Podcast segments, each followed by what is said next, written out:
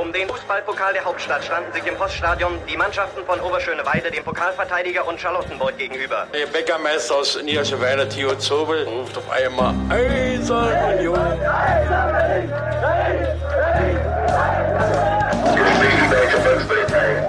Eine Bankbürgschaft aus Unions Lizenzunterlagen hatte sich als gefälscht herausgestellt. Union ist gerettet. Union ruft alle Berliner Fußballfans dazu auf, sich am Räumen des Stadions von Schnee und Eis zu beteiligen. Ein Jahr lang haben die Union Berlin-Fans an ihrem geliebten Stadion an der alten Försterei gebaut. Und jetzt ist die siebte Minute angebrochen und es gibt eine schöne Geste für die Nummer sieben. Doch die Unioner selbst werden gut beraten sein, auch in der Stunde der Euphorie niemals zu vergessen, was war, um so zu bleiben, wie sie sind. Herzlich willkommen zur sechsten Episode von Und niemals vergessen, dem Union Geschichtspodcast. Mein Name ist Sebastian. Und mein Name ist Daniel. Hallo. Hi Daniel, erinnerst du dich noch an die letzte Episode, die fünfte Episode, was wir da erzählt haben, beziehungsweise was ich dir da erzählt habe? Ja, das weiß ich noch. Da ging es um Anders Swan, den ersten Schweden, der bei Union gespielt hat. Ähm, und wie der so in der Saison 1998, 99 in die Mannschaft von Union gepasst hat oder auch nicht. Genau. Und ich hatte ja gesagt, dass wir damals, äh, hatte ich versucht, über den schwedischen Journalisten Erik Jolander äh, Kontakt zu äh, Anna Swan zu bekommen. Das hat dann ganz kurzfristig nicht geklappt. Kann sagen, es war ein äh, kaputtes Mobiltelefon bei Anna Swan schuld dran. Der hatte dann aber wieder eins und ähm, kann zwei Sachen nachtragen. Einerseits hatte ich äh, mich ja gewundert, warum er dann zwei Monate nicht gespielt hatte. Da war verletzt tatsächlich und ähm, ähm, hatte dann so ein bisschen äh, was erzählt über äh, eine Spritze und äh, dass er das alles nicht so verstanden hat. Das kann man nachlesen in der letzten Episode. Ich habe diese Zitate nachgetragen auf der Website von uns und und minus niemals minus vergessen minus podcast.de und er hatte auch was erzählt zur schlechten Mannschaftsstimmung und äh, dass er da das Gefühl hatte, dass es da schon eine Trennung zwischen Ossis und Wessis gegeben hätte und ähm, die Mitspieler schlecht über ihn gesprochen hätten, weil sie dachten, er würde kein Deutsch verstehen, hat er aber dann durchaus doch und dann etwas gesagt und ähm, meinte auch, sie hätten ihm jetzt nicht so Pässe gegeben. Das war also aus seiner Sicht natürlich äh, eine schlechte Saison und auch verpasste Chance und äh, vielleicht passt auch eins zum anderen. Genau, und ein anderes Feedback, was wir auch noch aus Schweden bekommen haben, war, dass vielleicht äh, der Trainer von Union damals eigentlich einen ganz anderen Schweden wollte, der aber lieber in der ersten schwedischen Liga spielen wollte und man deswegen dann auf anders Waren gekommen ist. Genau. Gut, Daniel, jetzt bist du ja dran, uns eine Geschichte zu erzählen. Was ist denn heute bei dir? Heute äh, bewegen wir uns ein kleines Stück zurück von äh, der Geschichte, die wir beim letzten Mal erzählt haben, in den äh, Herbst, Winter 1997.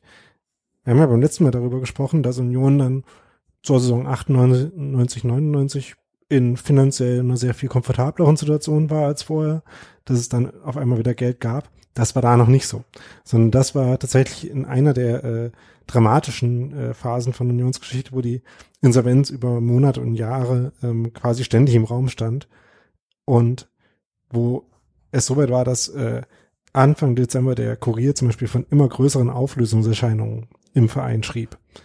Wie kann man sich solche Auflösungserscheinungen vorstellen? Naja, es war zum Beispiel so, dass äh, etwas später der Trainer gekündigt hat und erstens man äh, Der Trainer hat selbst gekündigt? Ja. Wow. Ähm, und man erstens große Schwierigkeiten hatte, überhaupt einen neuen Trainer zu finden und zweitens ähm, damals Verantwortliche gesagt haben, wo es ums Überleben geht, ist die Trainerfrage zweitrangig. also wenn dein Trainer kündigt, äh, du keinen Ersatz dafür findest und das noch nicht mal dein größtes Problem ist, dann sind die Zeiten, glaube ich, schon relativ verzweifelt. Darf ich jetzt kurz so auf Berlinerisch äh, sagen, da war die Kacke am Dampfen? So ungefähr. Okay. ja. Ähm, und äh, man muss auch sagen, wenn man sich äh, Zitate von damals durchliest, viel diplomatischer haben das die Leute damals auch nicht gesagt. Also das war so offensichtlich und so allen klar, dass es auch äh, wenig Sinn gemacht hätte, darum rumzureden. Und wie gesagt, die Zeiten waren verzweifelt und in der Verzweiflung tut man ja manchmal Dinge, die relativ absurd aussehen. In, in der Nachbetrachtung. äh, Im Zweifel auch schon äh, währenddessen, aber okay. ähm, wenn man alle äh, sinnvollen Handlungsmöglichkeiten ausgeschöpft hat, um was zu erreichen, was irgendwie doch wichtig ist, nimmt man halt auch die sinnlosen oder absurden. Und um eine davon, dieser absurden Maßnahmen, die dann äh, in dieser Phase ergriffen wurden, geht's heute. Bin sehr gespannt. Ja, ähm, denn Union hat halt damals wirklich verzweifelt nach Geld gesucht. Und ähm, da ist auch jede Skepsis, die man damals wahrscheinlich noch nicht mehr hatte, gegenüber Investoren flöten gegangen. Und man findet jetzt äh, verschiedene Angaben darüber, was Union alles versucht hat. Klar ist, dass sie sich äh, an verschiedene Leute, von denen sie sich irgendwie finanzielle Hilfe gewandt haben, äh, äh, erhofft haben, gewandt haben und äh, den Briefe geschrieben haben. Es gibt ein paar unterschiedliche Angaben, wie viele von diesen Briefen äh, mit Bitten um finanzielle Hilfe es gab. In manchen äh, Berichten ist von 40 Unternehmen in Deutschland die Rede, die angeschrieben wurden, in anderen von 100 Investoren, privaten Leuten, äh, die Geld hatten oder Unternehmen. Einig sind sich alle, dass die Erfolgswahrscheinlichkeit relativ gering war. Ähm, Heiner weil, Bertram, weil, der, der, weil der Leumund von Union auch nicht der beste war und die Investition sich jetzt auch nicht zu lohnen versprach erstmal. Genau, und weil ähm, das Volumen, das notwendig gewesen war, auch schon äh, ziemlich signifikant war. Also Union hatte damals äh, vier bis fünf Millionen Mark Schulden. Ähm, äh, so in dem in dem Rahmen schwanken die Angaben. Und ähm, es war so, dass im Dezember äh, 1997 dann davon die Rede war, dass innerhalb von 14 Tagen ungefähr 500.000 Mark notwendig wären, um die Insolvenz abzuwenden. Okay. Ja. Ist auf jeden Fall eine sportliche Herausforderung. Genau. Und Heiner Bertram äh, zu den Erfolgsaussichten dieser verzweifelten Maßnahmen, Der war damals der Präsident. damals Präsident war, genau, Mhm. sagte dann, naja, wenn man es hundertmal probiert, einmal muss es ja funktionieren. Das Oh. ist eine relativ optimistische Einschätzung. Und er war bestimmt ein großer Fan von He- Heinz Rudolf Kunze. Hm? Ähm, das ist jetzt eine Referenz, die ich nicht verstehe. Tausendmal berührt, tausendmal ist so. passiert. Okay. Okay. Äh, ja, man merkt jetzt vielleicht auch den Unterschied im Alter zwischen Daniel und mir.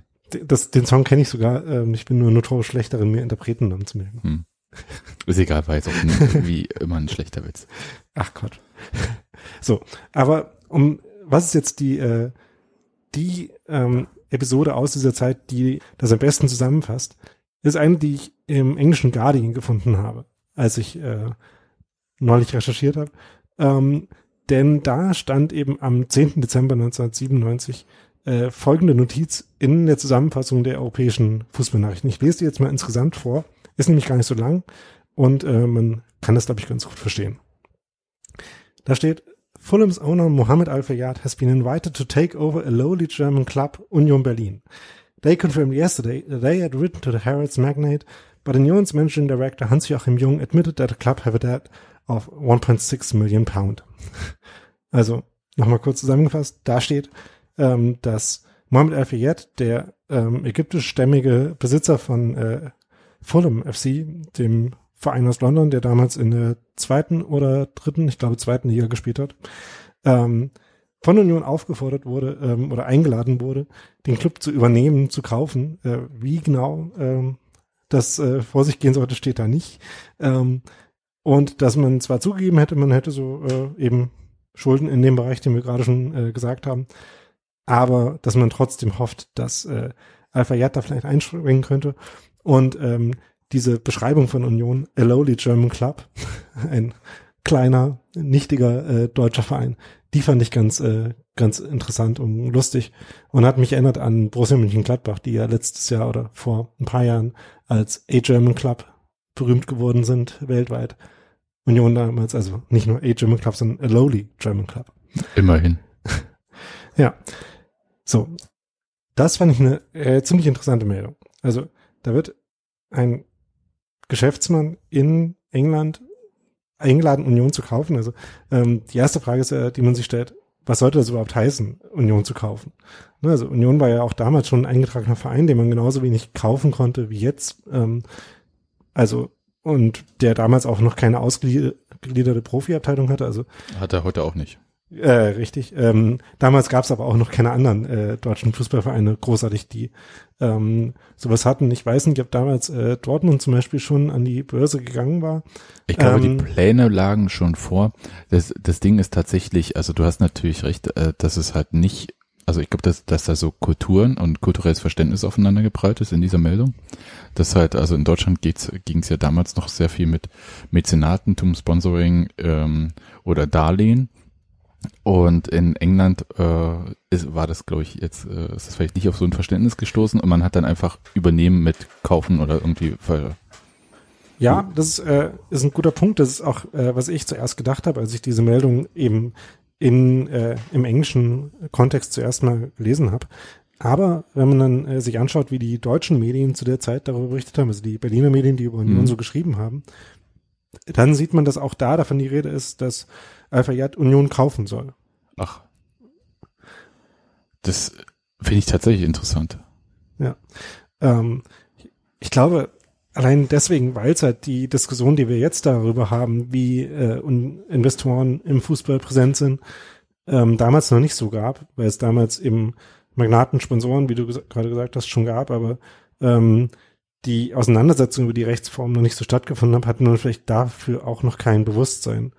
Ähm, und als ich mir dann ein bisschen Gedanken gemacht habe, äh, wie man sich hätte vorstellen können, dass sowas funktioniert, also wenn Union damals auf die Idee gekommen wäre, eben äh, die Spiel, dem Spielbetrieb auszugliedern, dann wäre das damals noch gegangen, denn 50 plus 1 gab es damals als Regel auch noch nicht.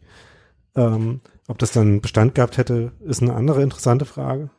Ähm, oder was ich mir noch vorstellen hätte können, wäre, dass äh, Alpha zum Beispiel die Schulden, die Union anderswo hatte, abgelöst hätte, ähm, Mit Union dann nur noch.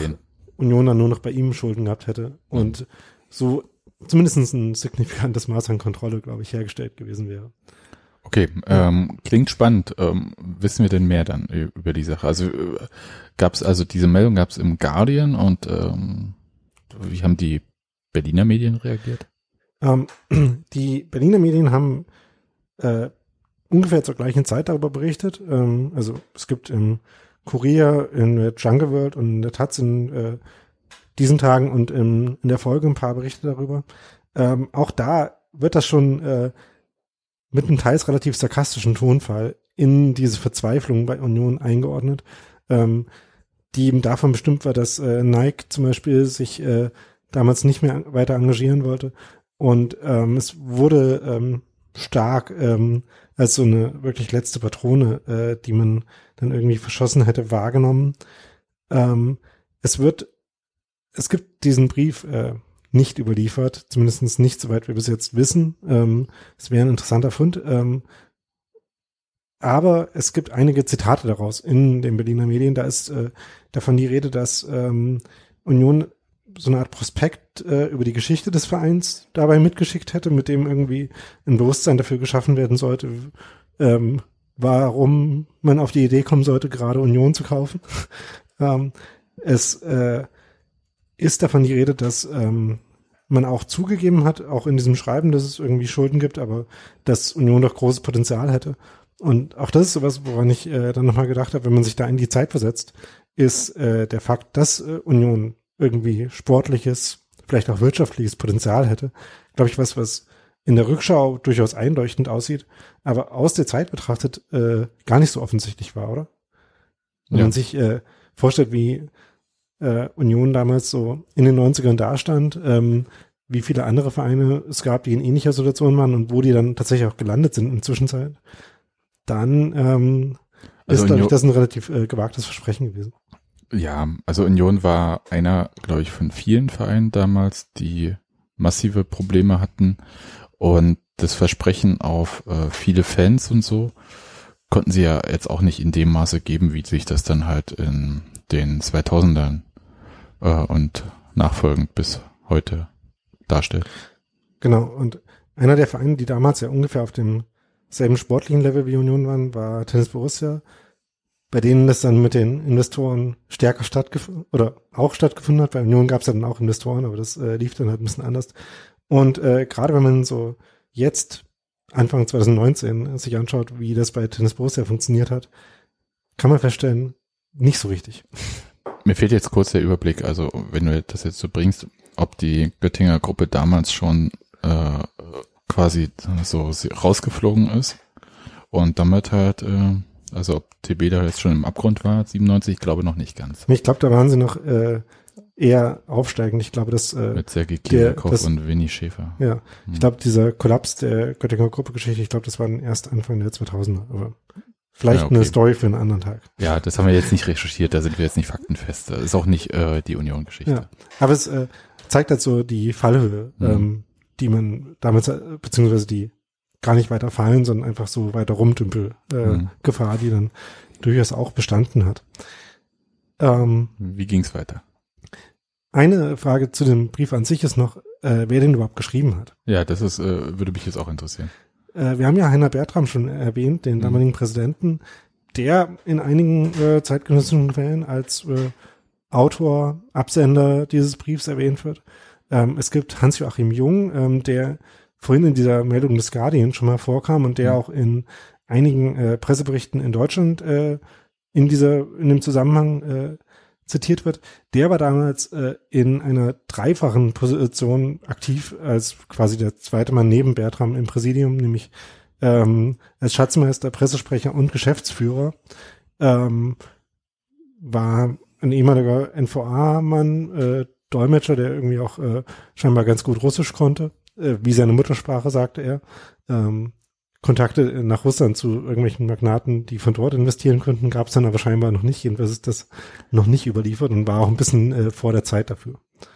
Ja und nein, also es gab äh, damals schon diese Oligarchen ähm, in Russland, aber es, äh, die waren, glaube ich, noch nicht so krass international äh, tätig und äh, das war noch die Zeit von Jelzin als Präsident. Das war noch die Zeit, in der man die ähm, Ölvorräte, äh, die Ölvermögen, die man dann später verwendet hat, ähm, noch äh, zusammenklauben musste erstmal. Ja, ähm, also Hans-Joachim Jung ist einer der Kandidaten, der diesen äh, Brief hätte schreiben können vielleicht. Aber, ähm, wie gesagt, den Brief selber gibt's nicht, aber es gibt die Antwort von Fulham oder ein Antwortschreiben von Fulham. Über Vielleicht äh, schlummert der Brief ja auch im Archiv bei Union. das kann sein, ja. Und ähm, falls es irgendwann mal ein Museum äh, von Union-Geschichte geben sollte, wäre das, glaube ich, ein schönes Ausstellungsstück dafür.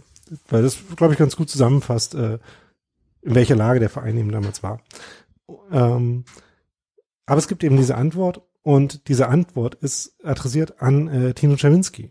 TC. TC, ähm, der ja leider vor einigen Wochen gestorben ist, ähm, aber damals eben äh, auch sehr stark in äh, den Betrieb des Vereins involviert war. Ja, ich glaube, war damals im Fanbeirat, kann das sein? Ja. ja. Ich glaube, die Zeit, wo er tatsächlich im Präsidium äh, Mitglied war oder im Aufsichtsrat, ähm, ich bin mir gerade nicht ganz sicher, ich glaube im Präsidium, ich glaube, das war noch etwas vorher. Ähm, ich glaube, das war dann in dem Fall nicht mehr so.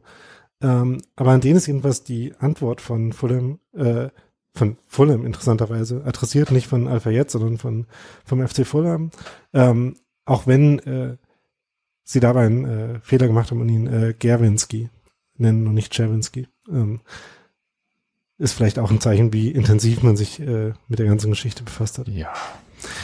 Aber interessant, also das heißt, ähm, TC war ja sowieso, also der, ähm, sehr in diese ganze, in dieser Phase auch engagiert, äh, als es darum ging, irgendwie auch aufmerksam auf die Situation bei Union zu machen und ähm, Öffentlichkeitsarbeit im Prinzip oder Öffentlichkeit überhaupt herzustellen. Ähm, Finde ich interessant, dass er also er vielleicht diesen Brief auch geschrieben hat. Dann. Genau. Ähm, und wenn du sagst, Öffentlichkeit herstellen und aufmerksam machen, das ist, glaube ich, auch, also vielleicht war es auch sogar eine der Funktionen dieses Briefes, äh, so ein bisschen als eine Art Publicity-Stunt, ähm, dass man sich halt gerade Al-Fayyad ausgesucht hat, war dann in dem Sinne vielleicht auch kein Zufall, denn der war gerade in Deutschland äh, sicherlich vor allem bekannt als einerseits der Eigentümer des äh, Harrods Kaufhauses, andererseits als der Vater von äh, Dodi Al-Fayyad, dem dem Mann, der m, zusammen mit Lady Di ähm, verunglückt und gestorben ist. Äh, das war früher im Jahr 1997 im Sommer. Ja, Also war's da das gleiche wirklich- Jahr? Ja, Krass, okay. also wirklich äh, nicht so lange her. Ähm, ich glaube, also in den, äh, den zeitgenössischen Berichten ist entweder der Besitzer von Harrods oder der Vater von Dodi ähm, sind so die beiden Dinge, mit denen äh, mit denen da eingeführt wird. Also das kann man sich auch vorstellen, dass ähm, einen möglichst prominenten angeblichen angeblich möglichen Investor zu finden, da vielleicht auch eine der Motivationen gewesen sein könnte. Was haben Sie denn geschrieben in der Antwort? In der Antwort steht auch gar nicht so viel, so dass man auch das nochmal äh, insgesamt zitieren kann. Da steht, Dear Tino, thank you for your uh, recent letter addressed to Mr. Al-Fayyad. As you will probably realize, a huge number of similar requests are received every day and we are unable to help everybody. We are sorry that on this occasion it is not possible to help in any practical way. We send best wishes to you and to your club and wish um, you a prosperous future. All good wishes, yours sincerely, Annie Bassett, Corporate Affairs Manager von eben Fulham FC. Das heißt, äh, ja, könnt euch vorstellen, dass mehrere Leute pro Tag uns um Geld fragen und äh, wir nicht allen Geld geben können und euch zum Beispiel nicht, aber wir hoffen, dass ihr trotzdem eine ähm, gut gedeihende Zukunft habt. Mhm. Übersetze ich jetzt mal prosperous. Ja. Tja, also da war tatsächlich wenig zu holen, äh, so wie überhaupt äh, bei dieser, bei diesen ganzen, ähm, diesen ganzen relativ verzweifelten äh, Versuchen, Eine Frage kurz. Äh, wann, wenige überhaupt wann, noch geantwortet haben. wann wurde der Brief geschrieben an äh, Dings? Also an also wann war diese Be Berichterstattung im Guardian und so? Die Berichterstattung war am 9., äh, 10., äh, 9. und 10. 12. 1997, also äh, Anfang Dezember. Das heißt, äh, der Brief war offenbar nur ein paar Tage vorher oder so, ähm, so wie sich das liest. Und die Antwort gab es dann tatsächlich schon am 6. Januar. Das ist Ähm, einigermaßen flott. Gerade äh, zu der Jahreszeit ähm, ist das tatsächlich ganz gut. Ähm, und wie gesagt, ich finde ganz interessant, dass äh, Fulham antwortet und nicht äh, irgendwie das Asset Management von Fayad selber. Also sie Wir haben das auch ja mal schon in den in den Wäschekorb Fußball eingeordnet und dann äh, daraus beantwortet. Aber wir wissen ja auch nicht, ob nicht vielleicht auch einfach ähm, da TC die Adresse von Fulham irgendwie rausgekriegt hat und dorthin geschrieben hat. äh, in der Antwort, die wir gerade vorgelesen haben, steht ja Address to Mr. Al-Fayyad's Office. Okay, ja. Ja. dann ja. okay. Ja, aber So. wahrscheinlich dann halt das äh, Fußball, also Fulham macht mal. Genau. Ähm, und danach, ähm, ganz lustig, wird das in den Medien auch nicht nochmal erwähnt, wirklich. Also, ähm, dass das einer der gescheiterten Versuche war, Union zu retten, ähm, geht einfach in der Menge von gescheiterten Versuchen offenbar so unter, dass äh, darauf auch später nicht äh, großartig Bezug genommen wird. Ich glaube, das hätte vielleicht dann auch nur Erwähnung gefunden, wenn daraus irgendwie sinnvollerweise was geworden wäre, weil also es so viele Sachen gab und es so drängend war in der Zeit, dass man einfach so wie mit der Schrotflinte, also so wie Bertram das vorhin vielleicht auch gesagt hat, äh, dieses wenn nur einer antwortet. Ja. Und zum äh, Ergebnis dieser ganzen Geschichte gehört vielleicht auch, dass äh, Hans-Joachim Jung, der ähm, darin ja auf jeden Fall eine Rolle gespielt hat, dann Mitte Januar auch schon wieder nicht mehr bei Union war. Ähm, am 15. Januar war äh, der letzte Arbeitstag von ihm als Geschäftsführer und Schatzme Schatzmeister. Ähm, er hat dann, wie im Berliner Kurier zu lesen war, eine berufliche Tätigkeit im Ausland aufgenommen. Welche das genau ist, steht da nicht. Ähm, als er ernannt wurde, im Herbst vorher, ähm, hat der Kurier ebenfalls geschrieben, dass er einen lukrativen Auslandsaußensatz, äh, Auslandseinsatz äh, im Kosovo abgelehnt hätte. Ähm, ich weiß nicht, ob äh, er dann äh, tatsächlich in eine andere Karriere gerecht, äh, gewechselt ist oder ähm, diese militärische weiterverfolgt hat. Naja. Und äh, wie wir wissen, äh, im März 1998 ist dann eben Michael Kölmel bei Union eingestiegen und hat dann das Problem ein Stück weit äh, gelöst und äh, dann haben sich daraus wieder eigene Entwicklungen ergeben, die wir sicherlich noch in vielen folgenden Episoden verhandeln werden. Ja, ich glaube, aus dieser ganzen 90er Jahre Finanzgeschichte kann man so ein Union House of Cards auch draus machen, oder? Ja. ja. Und jetzt ist ja die Geschichte eigentlich fast vorbei. Ja. Aber es gibt doch noch äh, eine Sache, über die wir jetzt noch sprechen müssen, nämlich wie, in welcher Weise das eigentlich ein großes Glück für Union war, dass es dazu eben nicht kam. Wie real diese Gefahr war, kann man sicherlich dahingestellt lassen. Also ähm, wie aus dem äh, aus der Antwort, die wir gerade äh, zitiert haben, wird ja schon deutlich, dass die ähm, Verhandlungen da jetzt nicht besonders weit fortgeschritten waren, dass es nicht äh, besonders äh, kurz vor der Tür stand, dass äh, tatsächlich äh, Mohammed Al-Fayyad Union übernommen hätte. Aber man kann sich trotzdem nochmal anschauen, ähm, wer Mohammed Al-Fayyad eigentlich ist, war. Ähm, also er lebt noch, aber ähm, ist mittlerweile zum Beispiel nicht mehr im Fußball aktiv. Ähm, und wie äh, katastrophal es tatsächlich gewesen wäre, wenn Mohammed Al-Fayyad Union übernommen hätte. Denn Ähm, kurz zu seinem Hintergrund, äh, stammt eben aus Ägypten, ähm, ist dann seit den 60er Jahren als Geschäftsmann äh, aktiv gewesen, zusammen mit seinen Brüdern. Ähm, zuerst als Reeder, dann im Kontakt mit diversen Potentaten und Diktatoren ähm, in Haiti und in Dubai etwa. Ähm, und hat dann Prominenz erlangt, als er eben in den 80ern äh, die Gesellschaft gekauft hat, die, der das äh, Kaufhaus, Kaufhaus Harrods gehört in London, das ein sehr berühmtes, äh, sehr prestigeträchtiges ist und auch das äh, Pariser Ritz äh, Hotel, ähm, also so Prestigeprojekte, die, ähm, glaube ich, äh, vom reinen äh, Vermögenswert vielleicht gar nicht so die große Rolle gespielt haben, aber ähm, die Profilierung äh, gebracht haben, aus denen reiche Geschäftsmänner meistens ähm, fast nur ähm, Fußballvereine kaufen. Das hat er eben dann in Fulham gemacht, hat äh, dann angekündigt, die in die Premier League bringen zu wollen. Das hat tatsächlich dann auch stattgefunden mit relativ ähm, ähm, prominenten Transfers. Aber ähm, bei Fulham selbst äh, ist die berühmteste Anekdote aus den ungefähr 15 Jahren, äh, die er da war, dass äh, es ähm, den Fall gab, dass er eine Statue von Michael Jackson vor dem Stadion von Fulham, vor Craven Cottage, aufstellen wollte. Jetzt fragst du dich vielleicht, warum? Ja, und äh, warum hat er eine Statue von Michael Jackson vor Craven Cottage aufstellen lassen? Ja. Das äh, frage ich mich tatsächlich. Weiß äh, bis heute niemand. das haben sich damals viele Leute gefragt. Ähm, offenbar war der Grund, äh, der Anfang und das Ende äh, dieses Grundes war, Mohammed Al-Fayyad war ein großer Fan von der Kunst von Michael Jackson. Okay. und ähm, hatte sonst keinen Platz weiter. Ja. Okay. Ähm, und viele äh, Fulham-Fans waren davon gar nicht so begeistert. Die haben sich halt gedacht, was hat Fulham mit Michael Jackson zu tun? Wir wollen hier lieber ähm, eine Statue von äh, unseren legendären Spielern, äh, die mir gerade äh, schrecklichenfalls nicht einfallen. Ähm, bin mir gerade nicht bewusst, wer die, die Clublegenden von Fulham sind. Ähm, und Al-Fayyad's Antwort darauf, und die ist ganz äh, illustrativ dafür, wie ähm, er mit Menschen und äh, Fußballfans umgegangen ist. If some stupid fans don't understand and appreciate such a gift this guy gave to the world, they can go to hell. I don't want them to be fans. Also, wenn er das äh, nicht versteht, dann geht doch zu Hertha oder so. Kann man das vielleicht in Berlin-Kontext übersetzen. Ja, also äh, ja, okay, gut. Hm? ja. Ähm, übrigens, äh, wurde diese Statue dann äh, abgebaut 2013, nachdem Fayette nicht mehr ähm, der Eigentümer von Fulham war. 2013 ist äh, Fulham dann noch abgestiegen und Al-Fayyad war der festen Überzeugung, dass die beiden Sachen nicht nur korreliert haben, sondern auch kausal zusammengehangen sind. Also dass Fulham abgestiegen ist, weil sie die äh, Al-Fayyad-Statue demontiert haben. Die Michael Jackson-Statue. Äh, sorry, ja, ja. richtig. Aber fast. Also hm. ich glaube, ähm, er hätte genauso gut eine Statue von sich da aufstellen können.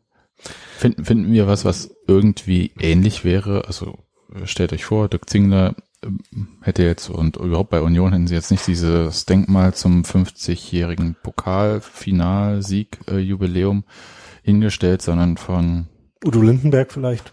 Oder irgendein Künstler, den vielleicht Dirk Zingler ganz gut findet und wer das nicht kapiert, der soll zu Hertha gehen. Genau so. Okay, krass. Ja. Ähm, das Problem an der Stelle ist, dass man das reichlich absurd und egoman finden kann, aber auch noch nicht so richtig schlimm, ne? Kommt drauf an, hm? Ja. Das Problem ist, Alpha ist tatsächlich auch wirklich schlimm. Ähm, als Mensch, wie ungefähr alles, was man äh, über ihn so lesen kann, äh, bestätigt. Und vor allem äh, gibt's äh, viele und äh, viele stichhaltige und bestätigte Vorwürfe äh, sexueller Übergriffe und ähm, andere, ähm, ja, ähm,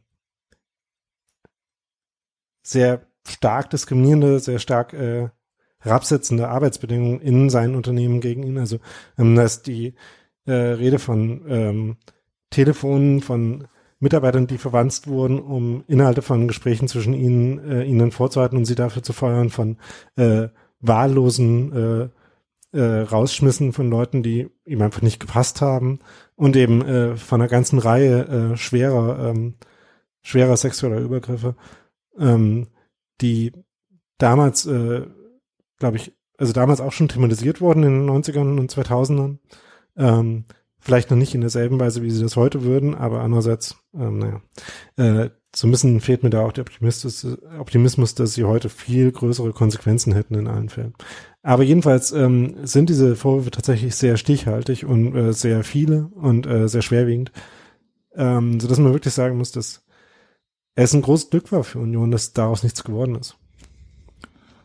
Okay, also keine Statue, keine Übergriffe und kein Geld. Genau. Also kann man, und man kann noch was Positives, also letzten Endes jetzt daraus ziehen. Ähm, das finde ich eigentlich, äh, jetzt müsstest du eine Zeitreise unternehmen, zurück ähm, ins Anfang des Jahres 1998 und sagen, ey, ist ganz cool, dass daraus nichts geworden ist. Ja. Bin, wäre sehr auf die Gesichter gespannt. Aber da waren die Vorwürfe an Alpha auch noch so nicht draußen, ne? Ähm, also ich glaube, die ähm, zu den sexuellen Übergriffen waren da noch nicht, äh, noch nicht so publik. Ähm, wenn man das genauer nachlesen will und äh, wenn interessiert, äh, worin die genau bestanden, dann ist die äh, Wikipedia-Seite zu Alpha tatsächlich ein ganz guter Startpunkt, äh, wo viele Links stehen zu den äh, Presseveröffentlichungen, die das betreffen. Verlinkst du bestimmt bei uns Genau. auf der äh, Episodenseite. Daniel, war's das? Ja, Krass. Also es ist wirklich, äh, ich hätte, würde jetzt sagen, eine schillernde Geschichte, die Union aus der tristen Zeit des, der finanziellen Not der 90er kurz, aber nur ganz kurz und zwar auch nur in den Briefkasten einer sehr äh, schillernden Jet-Set-Persönlichkeit der 90er bringt. ja.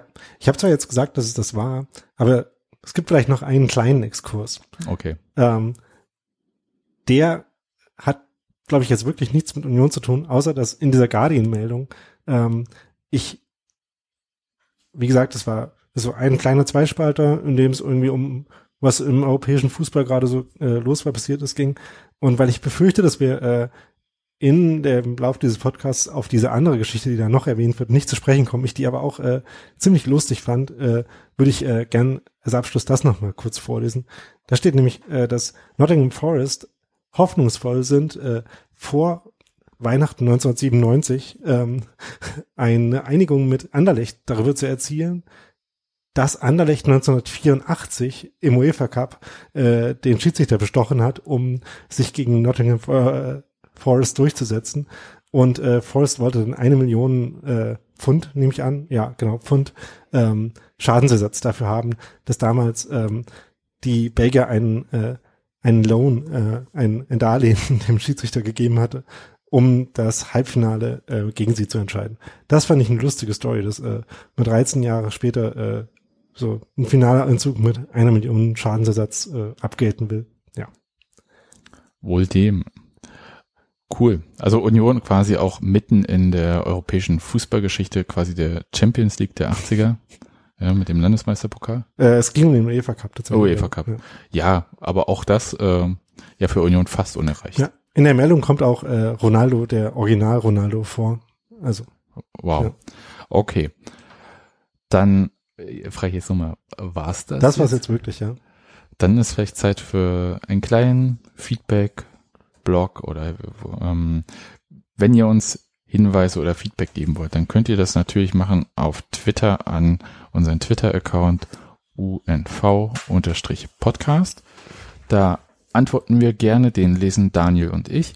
Ihr könnt uns natürlich aber auch direkt per Twitter schreiben, daniel at da unterstrich Rosbach. Genau. Und dir at saumselig. Genau. Und ihr könnt uns auch E-Mails schicken und zwar an uns beide, wenn ihr Feedback habt, äh, gerne an info at und minus niemals minus vergessen minus podcast.de. Und wenn ihr Themenideen habt, dann schreibt ihr doch bitte einem von uns, nicht uns beiden, äh, sondern sucht euch jemanden aus oder würfelt oder was auch immer und schreibt die an entweder Daniel oder Sebastian at und minus niemals minus vergessen minus podcast.de. Und äh, natürlich könnt ihr auch äh, Kommentare auf der Website schreiben. Und wenn ihr noch so Hinweis habt auf bestimmte Union-Bücher oder sagt, oh mein Gott, ich habe hier noch Jahrgänge von äh, Stadionheften, die ich aber gar nicht mehr brauche, ich glaube, da kommen wir vielleicht zusammen. Ja. Und natürlich, wenn ihr äh, euch über den Podcast an sich äußern wollt und den anderen vielleicht empfehlen wollt, dann schreibt gerne iTunes-Rezensionen oder empfehlt uns auf panoptikum.io oder nehmt euch nehmt uns in eure Feed-Kollektionen auf oder sowas. Macht, was ihr wollt. empfehlt uns einfach weiter. Wir freuen uns. Das war's. Wir hören uns dann in zwei Wochen wieder, wenn ich eine Geschichte erzähle, Daniel. Ich bin schon gespannt. Doch die Unioner selbst werden gut beraten sein, auch in der Stunde der Euphorie niemals zu vergessen, was war, um so zu bleiben, wie sie sind. Ich glaube, ich habe äh, das falsche Outro gespielt. Ne? Doch die Unioner selbst werden gut beraten sein, auch in der Stunde der Euphorie niemals zu vergessen, was war, um so zu bleiben, wie sie sind. Und niemals vergessen!